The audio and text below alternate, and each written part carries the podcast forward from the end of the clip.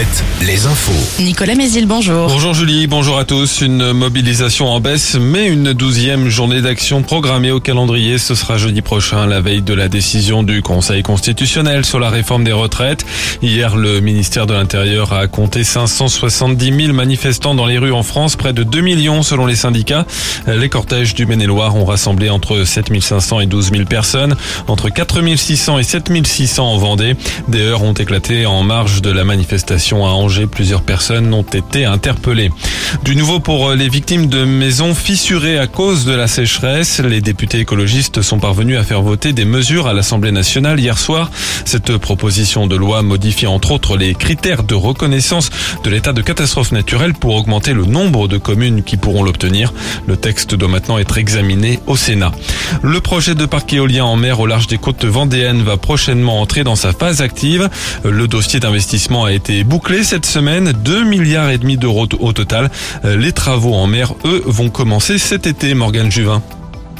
Dix ans après l'appel d'offres lancé par l'État, on entre donc dans le concret, d'autant que les différents recours ont désormais été rejetés par la justice. Dans les terres, l'installation des câbles qui relieront les éoliennes au réseau a déjà commencé.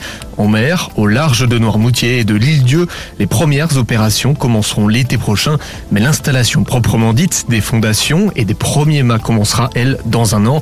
La mise en service, quant à elle, est programmée pour 2025. Et ce parc éolien permettra de produire l'équivalent de la consommation électrique de 800 000 personnes. Le foot, c'est Toulouse que Nantes affrontera en finale de Coupe de France. Le TFC vainqueur d'Annecy hier soir de buts à 1 et Nantes qui reçoit Monaco dimanche en Ligue 1. Angers accueille Lille demain en National.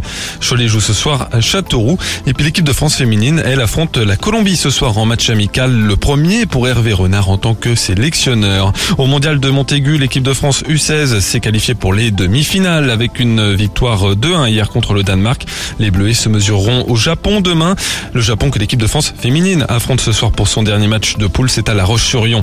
Après trois ans d'absence, le Cholet Mondial Basket est de retour à partir d'aujourd'hui. Quatre jours de compétition avec des jeunes basketteurs, des clubs de Cholet, du Mans ou encore de formation espagnole, allemande ou italienne. Et puis la météo, un ciel dégagé quand on n'a pas de brouillard.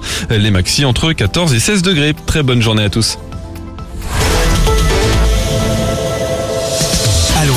Alouette, Alouette. le 6-10, le 6-10 de Nico et Julie. Passez un très très bon vendredi, bon courage évidemment si vous partez travailler.